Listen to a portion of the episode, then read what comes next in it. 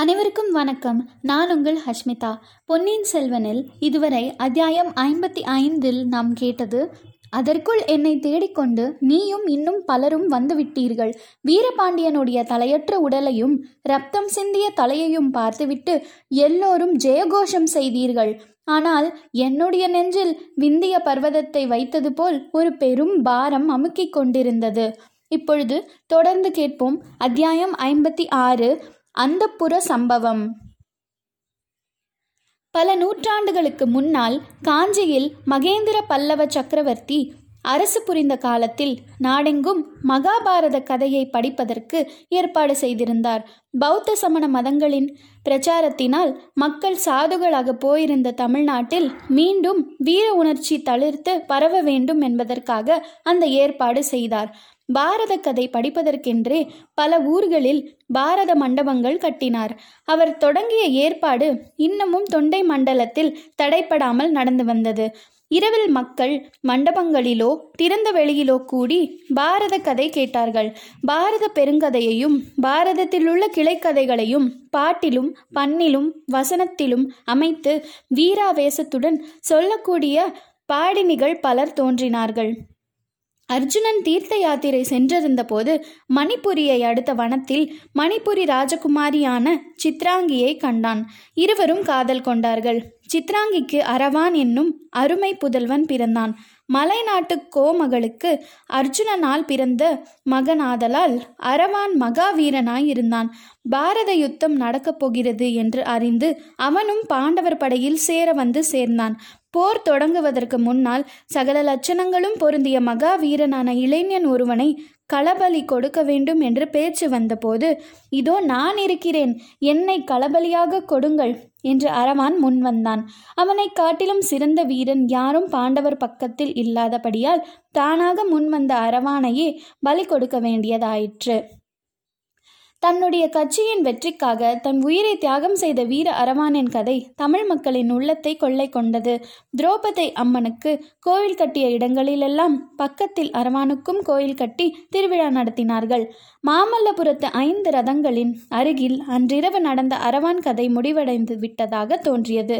மூன்று உலகமும் உடைய சுந்தர சோழ சக்கரவர்த்தி வாழ்க கோப்பர கேசரி ஆதித்த கரிகாலர் வாழ்க என்று பல குரல்களில் எழுந்த கோஷங்கள் காற்றிலே மிதந்து வந்தன. கதை கேட்டு கொண்டிருந்தவர்கள் எழுந்து கலையத் தொடங்கினார்கள். கதை முடிந்துவிட்டது. மலையமான் சிறிது நேரத்தில் திரும்பி வந்து விடுவார் என்றான் கரிகாலன். அரவான் கதை முடிந்தது. ஆனால் தாங்கள் சொல்லி வந்த கதை இன்னும் முடியவில்லையே என்றான் பார்த்திவேந்திரன் இந்த பிராயத்தில் மலையமானின் மனோதிடத்தை பார். இன்னமும் நடுநிசி வரையில் கண்விழித்து கதை கேட்கப் போகிறார் பார் என்றான் கரிகாலன். தொண்டு கிழமாகிற வரையில் உயிரோடு இருப்பது அவ்வளவு அதிசயமான காரியமா? ஊரில் எத்தனையோ கிழவர்கள் இருக்கிறார்கள். இரவில் தூக்கம் பிடியாமல் கதை கேட்கப் போகிறார்கள்.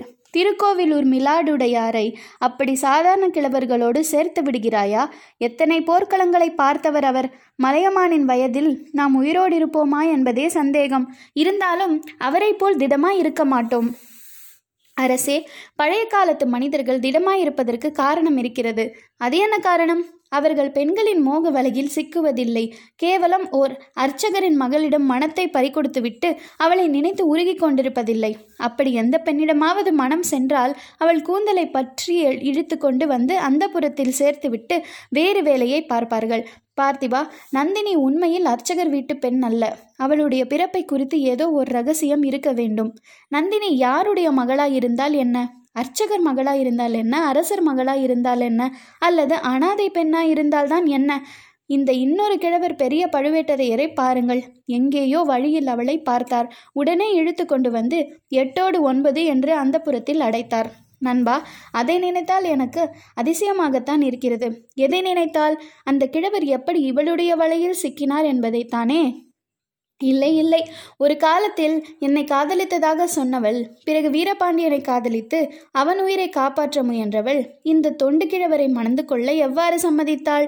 அதை நினைத்தால்தான் அதிசயமாய் இருக்கிறது. எனக்கு அது ஒன்றும் அதிசயமாக தோன்றவில்லை. ஐயா தங்களுடைய செயலை நினைத்தால்தான் அதிசயமாய் இருக்கிறது. சோழ குலத்தின் பரம வைரியான பாண்டியன் தோல்வியடைந்ததும் ஓடி ஒளியும் கோழையினும் கோழையானாலும் வீரபாண்டியன் என்றும் பெயர் சூட்டி கொண்டவன். அவனுக்கு அடைக்கலம் கொடுத்து உயிர் பிச்சை கேட்டவளை தாங்கள் சும்மா விட்டு விட்டு வந்தீர்களே அதை எண்ணினால்தான் அதிசயத்திலும் அதிசயமாயிருக்கிறது. ஒன்று அவளையும் அங்கேயே கத்தியால் வெட்டி போட்டிருக்க வேண்டும். அதற்கு விருப்பமில்லாவிட்டால் காலையும் கையையும் சேர்த்து கட்டி சிறைப்படுத்தி வந்திருக்க வேண்டும். இந்த இரண்டில் ஒன்றும் செய்யாமல் சும்மா விட்டு விட்டு வந்தீர்களே. இப்போது எனக்கு கூட ஞாபகம் வருகிறது. அரசே அந்த குடிசையின் வாசலில் தாங்கள் வீரபாண்டியன் உடலை தூக்கி கொண்டு வந்து போட்டீர்கள். நாங்கள் அனைவரும் வெறி கொண்டவர்களைப் போல் வெற்றி முழக்கம் செய்தோம். அதற்கு நடுவில் குடிசைக்குள்ளே இருந்து விம்மல் சத்தம் ஒன்று வந்தது. அது யார் என்று நான் கேட்டேன். யாரோ அர்ச்சகர் குடும்பத்து பெண்கள். ஏற்கனவே அவர்கள் பீதியடைந்து கதி கலங்கி போயிருக்கிறார்கள். நீங்கள் யாரும் உள்ளே போக வேண்டாம் என்றீர்கள். வெற்றி வெறியில் இருந்த நாங்களும் அதை பொருட்படுத்தவில்லை. உடனே எல்லோருமாக வீரபாண்டியனுடைய தலையை எடுத்துக்கொண்டு கிளம்பினோம். தாங்களும் எங்களுடன் வந்தீர்கள். ஆனால் எங்கள் களிப்பிலும் கொண்டாட்டத்திலும் அவ்வளவாக தாங்கள் கலந்து கொள்ளவில்லை. உற்சாகம் குன்றி காணப்பட்டீர்கள். நான் காரணம் கேட்டேன். தாங்கள் ஏதோ சமாதானம் சொன்னீர்கள். தங்களுக்கு ஏதேனும் பலமான காயம் பட்டிருக்குமோ என்று நான் சந்தேகித்து கேட்டது கூட எனக்கு இப்போது ஞாபகம் வருகிறது. என்றான் பார்த்திபேந்திரன். என் உடம்பில் ஒன்றும் காயம் படவில்லை பார்த்திபா. உள்ளத்தில் என்றும் ஆறாத காயம் பட்டுவிட்டது. வீரபாண்டியன் படுத்து கிடந்த கட்டிலுக்கு முன்னால் வந்து அவள் கை கூப்பி என்னிடம் உயிர் பிச்சை கேட்ட காட்சி என் மனத்தை விட்டு அகலவில்லை. ஐயோ அவள் கேட்டதை கொடுக்காமல் போய்விட்டோமே என்று மனம் பதபதைத்தது என் உயிரை கொடுப்பதன் மூலம் வீரபாண்டியனை உயிர்ப்பித்து அவளிடம் சேர்க்க முடியாமல் முடியாமானா முடியாமானால் அப்படியே நான் செய்திருப்பேன். இது முடியாதபடியால் என்னை நானே நொந்து கொண்டேன் பார்த்திபா நம்முடைய வல்லமைகளை பற்றி நாம் எவ்வளவோ நினைத்து கொள்கிறோம். நம்மால் ஆகாத காரியம் ஒன்றுமே இல்லை என்று கருதி இருமாப்பு அடைகிறோம். அரசர்களிடம் மகாவிஷ்ணுவின் அம்சம் இருக்கிறது என்று ஓலைச்சுவடிகளில் எழுதி வைத்திருப்பதை கேட்டுவிட்டு அதை கூட உண்மை என்று நம்பி விடுகிறோம் ஆனால் உடலை விட்டு பிரிந்து போன ஆவியை திரும்ப கொண்டு வரும் வல்லமை நமக்குண்டா? அரச குலத்தில் பிறந்த யாருக்காவது இருந்திருக்கிறதா? நம்மால் உயிரை வாங்கத்தான் முடியும். ஆனால் உயிரை கொடுக்கும் சக்தி மனிதர்களாய் பிறந்த யாருக்குமே இல்லை. அப்படி இல்லாமல் இருப்பதே மிக நல்லது. அந்த வலிமை தங்களுக்கு இருந்திருந்தால் எவ்வளவு தவறான காரியம் நடந்து போயிருக்கும்? பாண்டியனுக்கு மறுபடியும் உயிர் கொடுத்திருப்பீர்கள். அவன் மீண்டும் எங்கேயாவது மலைப்பொந்தில் போய் ஒளிந்திருப்பான். பாண்டிய நாட்டு யுத்தம் ஒருவேளை இன்னும் நடந்து கொண்டிருக்கும். இவ்வளவும் ஒரு பெண்ணின் பொய்க் கண்ணீருக்காக என்றான் பார்த்திவேந்திரன் பல்லவா நீ பெண் குலத்தை வெறுக்கும் துர்பாகியசாலி. காதல் என்றால் என்னதென்று நீ அறிய மாட்டாய். அதனாலேயே இவ்விதம் பேசுகிறாய். ஆம் நான் எந்த பெண்ணுடைய கண்வலையிலும் சிக்கியதில்லைதான். ஆனால் தங்கள் அந்தரங்கத்துக்குரிய நண்பன் வந்தியத்தேவன் மஞ்சள் பூசிய முகம் எதை கண்டாலும் மயங்கி பல்லை இழிப்பவன். ஆகையினாலேயே அவனை தங்களுக்கு என்னை காட்டிலும் பிடித்திருக்கிறது. இல்லையா அரசே? ஆஹா கடைசியில் வந்தியத்தேவனுடன் வந்து விட்டாய் அல்லவா இது இத்தனை நேரம் அவனை மறந்துவிட்டாயே என்று பார்த்தேன். ஆம் அவனை பற்றி உண்மையை சொன்னால் தங்களுக்கு கசப்பாகவே இருக்கும். அந்த பேச்சை விட்டு விடுகிறேன். பிறகு என்ன நடந்தது? அரசே நந்தினியை மறுபடியும் தாங்கள் சந்திக்கவே இல்லையா? வீரபாண்டியனுக்காக உருகினவள் எப்படி கிழவர் பழுவேட்டரையரை மணந்தாள் என்று அவளை கேட்கவே இல்லையா? வீரபாண்டியனை கொன்ற இரவில் வெற்றி கோலாகலங்களுக்கு பிறகு நீங்கள் எல்லோரும் பாசறைகளில் படுத்து தூங்கினீர்கள். எனக்கோ தூக்கம் வரவே இல்லை. அவளை மறுபடியும் பார்க்க வேண்டும் என்று என் உடம்பில் உள்ள ஒவ்வொரு நரம்பும் துடித்தது. அவளை பார்த்து ஏதேனும் சமாதானம் சொல்ல வேண்டும் மன்னிப்பு கேட்க வேண்டும் என்று விரும்பினேன். மற்றொரு சமயம் அவள் பேரில் எனக்கு பொங்கி எழுந்த கோபத்தை கொட்ட வேண்டும் என்று ஆவேசம் உண்டாயிற்று. எப்படியாவது அவளை பார்த்தால் ஒழிய மன நிம்மதி ஏற்படாது. சோழ நாட்டுக்கு திரும்பி போக முடியாது என்று தோன்றியது. ஆகையால் நள்ளிரவில் நீங்கள் யாரும் அறியாமல் பாசறையில் இருந்து புறப்பட்டு குதிரை ஏறி சென்றேன். வைகை நதியின் நடுவிலிருந்து தீவை அடைந்தேன். மனம் பதபதைக்க உடம்பெல்லாம் நடுங்க கால்கள் தள்ளாட குதிரையிலிருந்து இறங்கி மெல்ல மெல்ல நடந்து பெருமாள் கோயிலுக்கு அருகில் சென்றேன். அங்கே இருந்த குடிசைகள் எல்லாம் எரிந்து சாம்பலாகி கிடப்பதை கண்டேன். ஒரு வயோதிகரும் வயோதிக ஸ்திரீயும் எரிந்த குடிசைக்கு பக்கத்தில் உட்கார்ந்து புலம்பிக் கொண்டிருந்தார்கள். இன்னும் கொஞ்சம் நெருங்கி சென்று பார்த்ததில் அவர்கள்தான் முன்னொரு தடவை நந்தினியை பழையாறை அரண்மனை தோட்டத்துக்கு அழைத்து வந்தவர்கள் என்று தெரிந்தது. என்னை பார்த்ததும் அவர்களுடைய துக்கமும் பீதியும் பன்மடங்கு ஆயின. முதலில் அவர்களால் எதுவுமே பேச முடியவில்லை. கொஞ்சம் கொஞ்சமாக அவர்களை தைரியப்படுத்தி விசாரித்தேன். ஆற்றுக்கு அக்கறையில் இருந்த கிராமத்தில் அவர்களுடைய மூத்த குமாரி இருந்தாளாம். அவளுக்கு பிரசவ காலம் என்று அறிந்து அவளை பார்த்து வர போயிருந்தார்களாம். நந்தினி அவர்களுடன் வர மறுத்துவிட்டாளாம்.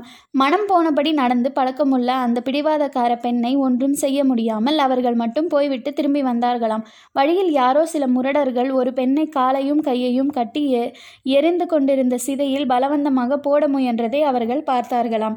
யுத்த காலத்தில் இத்தகைய விபரீதங்கள் நடப்பது இயல்பு என்று எண்ணி அவர்களுக்கு அருகில் போகவும் பயந்து கொண்டு விரைவாக இங்கே வந்து சேர்ந்தார்களாம். வந்து பார்த்தால் குடிசைகள் பற்றி எரிந்து கிடந்தனவாம். நந்தினியையும் காணவில்லையாம். இந்த விவரத்தை சொல்லவிட்டு அர்ச்சகரும் அவர் மனைவியும் இளவரசே எங்கள் மகள் எங்கே? எங்கள் அருமை குமாரி எங்கே? என்று கதறினார்கள். அவர்கள் நந்தினியின் உண்மை பெற்றோர்கள் அல்லவென்று எனக்கு முன்னமே தெரிந்திருந்தது. இப்போது இது சர்வ நிச்சயமாயிற்று. உண்மையில் பெற்றவர்களாயிருந்தால் இப்படி தனியாக விட்டுவிட்டு போயிருப்பார்களா? ஆகையால் அவர்கள் பேரில் எனக்கு இரக்கமோ அனுதாபமோ உண்டாகவில்லை. நந்தினியின் கதியை பற்றி சொல்ல முடியாத துக்கம் ஏற்பட்டு நெஞ்சை அடைத்தது. உங்கள் மகள் எரிந்த சிதையை தேடிப் போய் நீங்களும் எரிந்து செத்துப்போங்கள் என்று வயிற்றெரிச்சல் தீர அவர்களை சபித்துவிட்டு திரும்பி பொழுது விடுவதற்குள் பாசறைக்கு வந்து சேர்ந்தேன். நீங்கள் எல்லோரும் நன்றாக தூங்கிக் கொண்டிருந்தீர்கள். நான் போனது திரும்பி வந்தது ஒன்றும் உங்களில் யாருக்கும் தெரியாது. ஆம் இளவரசே தெரியாதுதான். அதற்கு பிறகும் இத்தனை காலமாக இதையெல்லாம் தங்கள் மனத்திலேயே வைத்து கொண்டிருந்ததை நினைத்தால் வியப்பாய் இருக்கிறது. சிநேக தர்மத்துக்கு இவ்வளவு மாறாக தாங்கள் நடந்து கொள்வீர்கள் என்று நான் கனவிலும் எண்ணவில்லை. தங்களுடைய நிலையில் நான் இருந்திருந்தால் தங்களிடம் சொல்லாமல் இருந்திருக்க மாட்டேன் என்றான் பார்த்திபன்.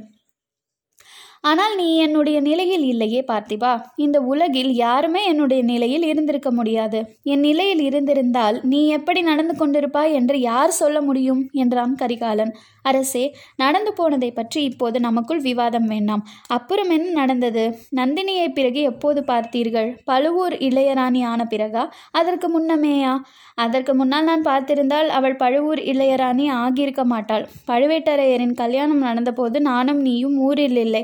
அந்த செய்தி வந்தபோது நாம் இருவரும் அருவருப்போடு பேசிக்கொண்டது உனக்கு நினைவில் இருக்குமே. அதற்கு சில நாளைக்கு பிறகு எனக்கு யுவராஜ்ய பட்டாபிஷேகம் நடந்தது.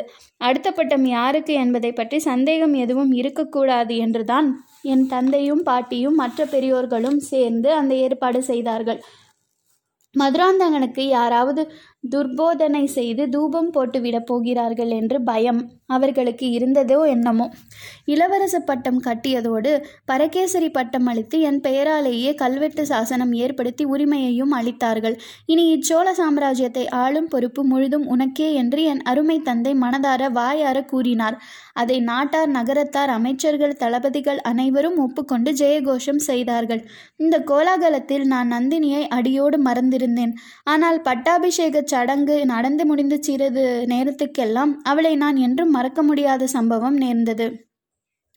பழமையான சோழர் குலத்து மணிமகுடத்துடன் என்னை சக்கரவர்த்தி அந்தப்புறத்துக்கு அழைத்து போனார். என் அன்னையிடமும் பாட்டியிடமும் மற்ற அந்தப்புற மாதரிடமும் ஆசி பெறுவதற்காக அழைத்து போனார். என்னை தொடர்ந்து என் சகோதரனும் முதன் மந்திரி பழுவேட்டரையர்களும் வந்தார்கள். அந்தப்புறத்தில் வயது மிகுந்த தாய்மார்களோடு என் தங்கையையும் அவ அவளுடைய தோழிகளும் மற்றும் பல இளமங்கையரும் கூட்டமாக நின்றார்கள். எல்லோரும் ஆடை ஆபரணங்களினால் ஜொலித்துக்கொண்டு மகிழ்ச்சியினால் மலர்ந்த முகங்களோடு எங்கள் வரவை ஆவலுடன் எதிர்பார்த்து கொண்டு நின்றார்கள். ஆனால் அத்தனை முகங்களிலும் ஒரே ஒரு முகம்தான் என் கண்ணுக்கு தெரிந்தது. அது நந்தினியின் முகம்தான். எரிந்து சாம்பலாய் போனாள் என்று நான் எண்ணியிருந்த என் இதய தேவதை தான் அவள். அந்த அரண்மனை அந்தப்புறத்திற்குள் அவள் எப்படி வந்தாள்? அவ்வளவு பிரமாதமான ஆடை அலங்காரங்களுடன் ராணிகளுக்குள் நடுநாயகமான மகாராணியாக அங்கே எப்படி நிற்கிறாள்? அவள் முகத்தில்தான் என்ன மந்தகாசம். அவளுடைய சௌந்தரியம் முன்னை காட்டிலும் பத்து மடங்கு அதிகமாக இருப்பது எப்படி? சில கண நேரத்திற்குள் என் உள்ளம் பற்பல ஆகாச கோட்டைகளை கட்டிவிட்டது. சோழ சாம்ராஜ்யத்துக்கு உரியவன் என்று நான் முடிசூட்டு கொண்ட அன்றைய தினம் உண்மையிலேயே என் வாழ்நாளில் அதிர்ஷ்ட தினம் ஆகப் போகிறதா? என் உள்ளத்தை கவர்ந்த ராணியை என் பட்ட மகிழ்ச்சியாக அடையப் போகிறேனா? ஏதோ ஒரு அதிசயமான இந்திரஜாலத்தினால் மந்திர சக்தியினால் அவ்விதம் நடக்கப் போகிறதா? இப்படி நான் எண்ணிக்கொண்டிருக்கையில் என் அன்னை வானமாதேவி முன்னால் இரண்டு அடி நடந்து வந்து குழந்தாய் என்று சொல்லி என்னை ஆசிர்வதித்து உச்சி மோந்தாள். அதே சமயத்தில் யாரும் எதிர்பாராத அச்சம்பவம் நடந்துவிட்டது. என் தந்தை ஆ என்று ஒரு கூச்சலிட்டுவிட்டு திடீரென்று தரையில் சுருண்டு விழுந்து மூர்ச்சை அடைந்தார். உடனே அவ்விடத்தில் பெருங்குழப்பமாகிவிட்டது. நானும் மற்ற எல்லோரும் சக்கரவர்த்தியை தூக்கி உட்கார வைத்து மூர்ச்சை தெளிவிப்பதில் கவனம் செலுத்தினோம். என் அன்னையையும் பாட்டி செம்பியன் மாதேவியையும் தவிர மற்ற மாதர் அனைவரும் உள்ளே சென்று விட்டார்கள். தந்தைக்கு சீக்கிரத்தில் மூர்ச்சம் தெளிந்து விட்டது என் சகோதரி குந்தவையை தனி இடத்துக்கு நான் அழைத்துச் சென்று நந்தினி அங்கே எப்படி வந்தாள்? என்று கேட்டேன். நந்தினி பெரிய பழுவேட்டரையரை மணந்து கொண்டு இப்போது பழுவூர் இளையராணியாக விளங்குகிறாள் என்று குந்தவை சொன்னாள். என் நெஞ்சில் கூறிய ஈட்டி பாய்ந்தது. நண்பா போர்க்களங்களில் எத்தனையோ முறை நான் காயம்பட்டதுண்டு. ஆனால் நந்தினியான் பழுவூர் இளையராணி என்று குந்தவை கூறியதனால் என் நெஞ்சில் ஏற்பட்ட காயம் இன்னும் மாறவில்லை. என்று ஆதித்த கரிகாலன் கூறி தன்னுடைய நெஞ்சை அமுக்கி பிடித்து கொண்டான். நெஞ்சில் அவனுக்கு இன்னும் வலி இருந்து வந்தது என்பது நன்றாய் தெரிந்தது. தொடர்ந்து கேளுங்கள். நன்றி வணக்கம்.